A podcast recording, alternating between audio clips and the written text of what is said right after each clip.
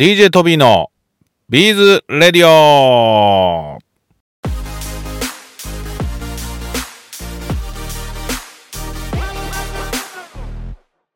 はい、皆さんこんにちは、 DJ トビーです。皆さんビーズやってますか？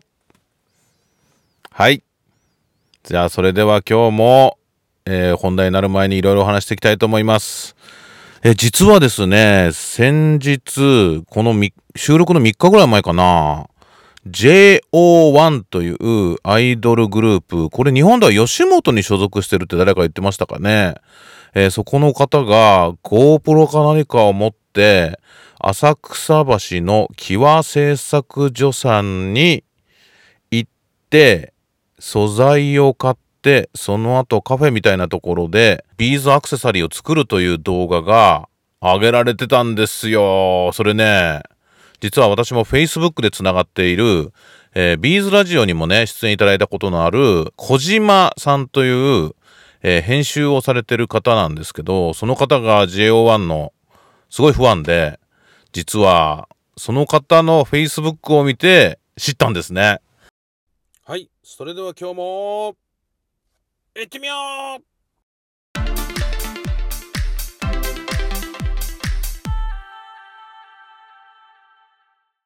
トビー、今のところ JO1 さんの、トビーね、おっちゃんですしね、JO1 の不安ではないですので、たまたまそれを通じて聞いて、見させていただいたんですけど、本当にね、楽しそうにビーズアクセサリー作って、きっとやっぱり世界に自分が作ったやつって一つだけなんだっていうところが、この今の若者にも非常に、なんて言ったらいいのかな、キーポイントで魅力的なとこなのかなというふうに思います。やっぱりね、ずっとこの間からもねお話しさせていただいてますけど、今日本で売られてる洋服って結構ロゴとかそういうのだけ違って、なんかもうある程度型ができてきてしまっていて、なんかあんまり面白くねえなみたいなのもきっとあるのかなと思っていて、自分で作ることによって結構そういった部分で、自分の個性を出せるというところでは、ビーズアクセサリー自分で作るっていうのは非常に面白いのかなと思いますね。結構なんていうんですかね、我々の中でも今度発表する商品の中にもね、完全にこうアシメントリーっていうの、右と左が、なんていうのかな、右と左が全然形が違ったり素材違うもんで作ってたりとか、なんか自分で好きなようにね作れちゃうじゃないですか。なかなかそういう個性的なものってなかなか、なんていうんですかね、メーカーさんって作れないですよね。なんか100人いたら、例えば80人が好きなものと20人が好きなもの、どっち作るかって言ったら80人好きなもの作りますよね。きっと100人がバーって歩いてて、20人が目を引くものと80人が目を引くものって言ったら、80人が目を引くものを作った方が確実に売り上げにつながるなって思いますもんね。ですけどやっぱりこう今そういったものばかりが、世の中で売られ始めていて、こうマーケティング的な観点とか、あとは何でしょう、こう市場調査するかね中で、やっぱりこう一般の消費者さんが好むものってなった時には8割を取ってしまう。それはもう会社として当たり前のことだと思うんですよね。だから我々もキット作ったりいろんなもの作ったりするときって、なんて言ったらいいのかな、トレンドカラーっていうよりは、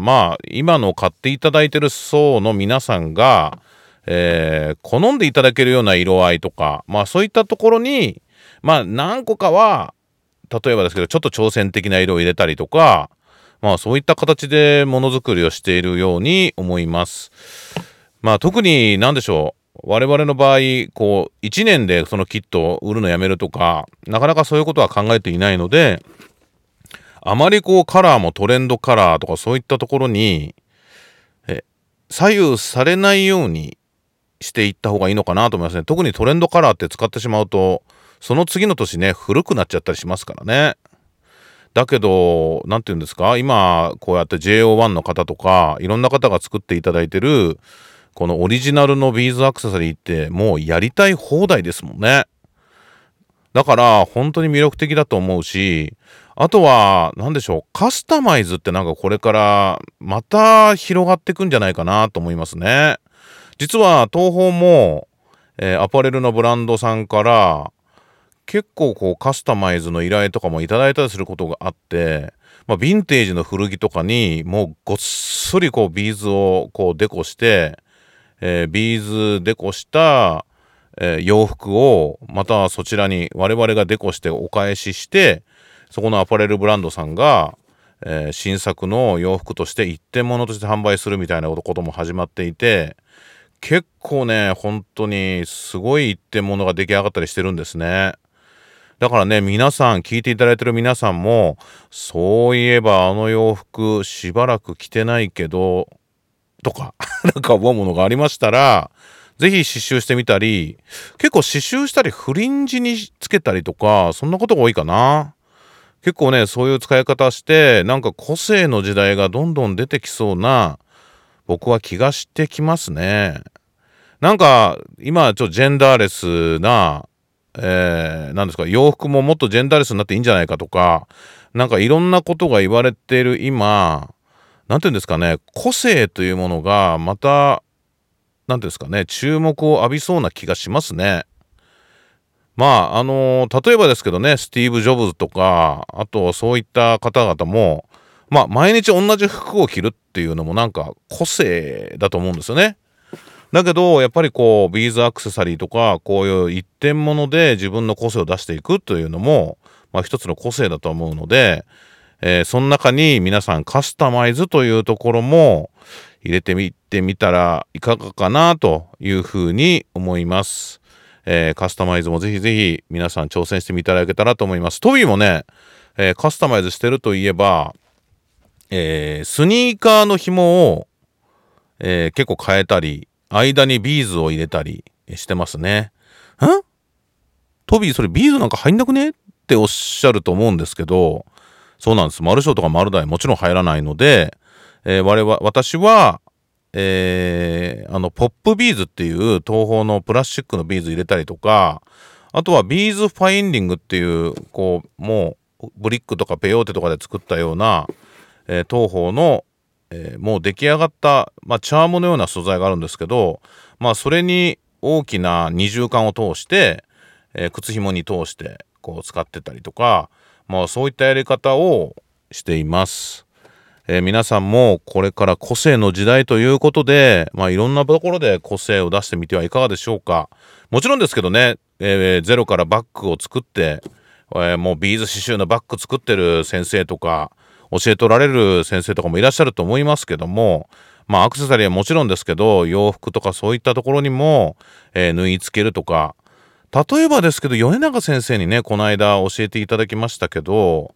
普通のこう今流行ってるビーズの何ですか、お花、真ん中に1個大きな玉あって、周りにこう小さいビーズで一周するみたいな、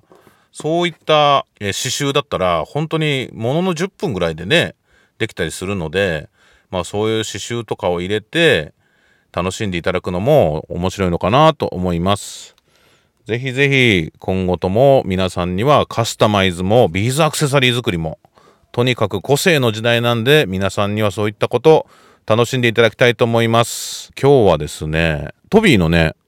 奥さんのワクチン接種、こちらに、一緒に来てるんですね。今日もう本当に土曜日の休日なので、そこに一緒に来てるんですけど、まあ、今駐車場で待ってるんですけど、もうなんかそんなに混んでないのかな。あんまり、トビー埼玉市に住んでるんですけど、もう結構ワクチン接種がどんどん進んできたのか、あんまりたくさん人がいる印象ないんですよね。まあ車で来てる人が少ないのかもしれないんですけど、なんかあんまりいないなという気もします。ようやく感染者数も減ってきて、まあこれからいろんなとこにお出かけになる方も増えてくると思いますけども、ぜひ皆さんマスクホルダーをしてマスクをして出かけていただけたらと思います。まあしばらくはねこう感染対策というの続くと思いますので、マスクホルダーも皆さんどんどん作っていただけたらと思います。やっぱりねこうトビーはこうやって使ってるんですけど、マスクホルダーを、つけたまま不織布マスクをつけてまして、まあ毎日こうフックのようなとこに、マスクホルダー何個もかけておいて、今日はどれにするかなみたいなので選んでいます。まあでもたくさん持ってるのでね、まあでもなんかちょっと今日疲れてんなって時はもうノールックでこう撮ったりすることもあるんですけど、まあまあトビはね男ですから、もう何だっていいかなみたいな時もございます。まあそうやってマスクホルダーも使っていただき、先ほどのカスタマイズした洋服も使っていただけたらと思います。よろしくお願いします。あとはね、こうやって感染者数も減ってきて、まあ今後ちょっとまたね、どんどんお客さんも増えてくるかもしれませんけども、有楽町の、我々の東宝ビーズスタイルストア東京、こちらの方も、延長が決定しまして、9月の30日までという予定だったんですが、ただいま、継続して続けております。今のところ中旬頃には、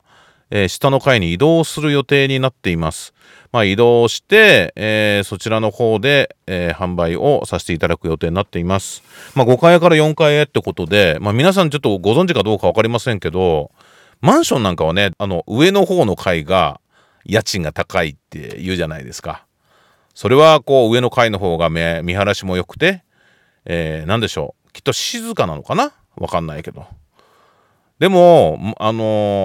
デパートさんとかそういう、まあ丸井さんは百貨店業界入ってないから百貨店ではないと思うんですけど、まあそういった商業施設は下に行けば行くほど、家賃が高かったり予算も高かったりするんですよね。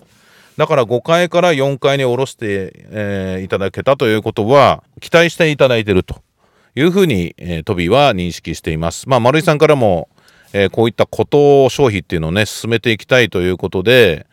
こととか体験を売るような場所を増やしていきたいと言われてスタートしてますので、我々もできる限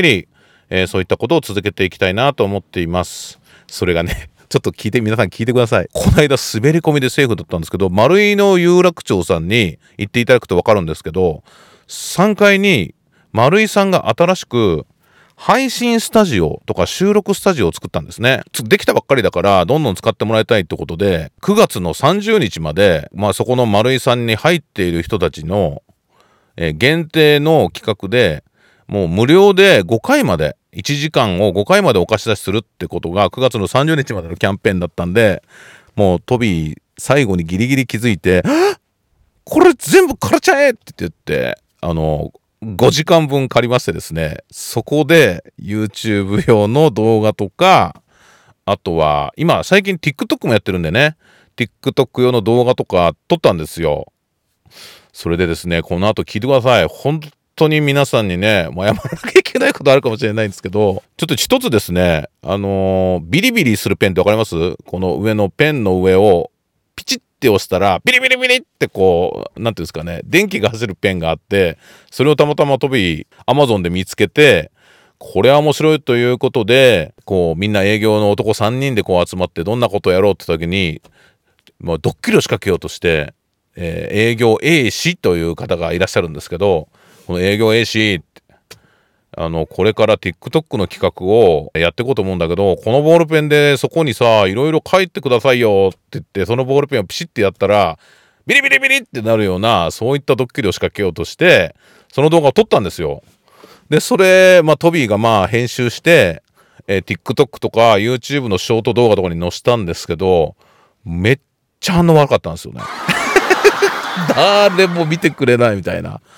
だからね、トビ1個だけ分かったことあります。いくら、東宝がいろいろ言ってもエンタメと言ってもエンタメが過ぎるということで、もうこれから皆さんにはそこまでのエンタメでことはしないように進めていきますので、よろしくお願いします。それでは本日のラジオを終了したいと思います。はい、最後までお聞きいただきましてありがとうございます。それではまたDJ トビーのビーズレディオでお会いしましょう。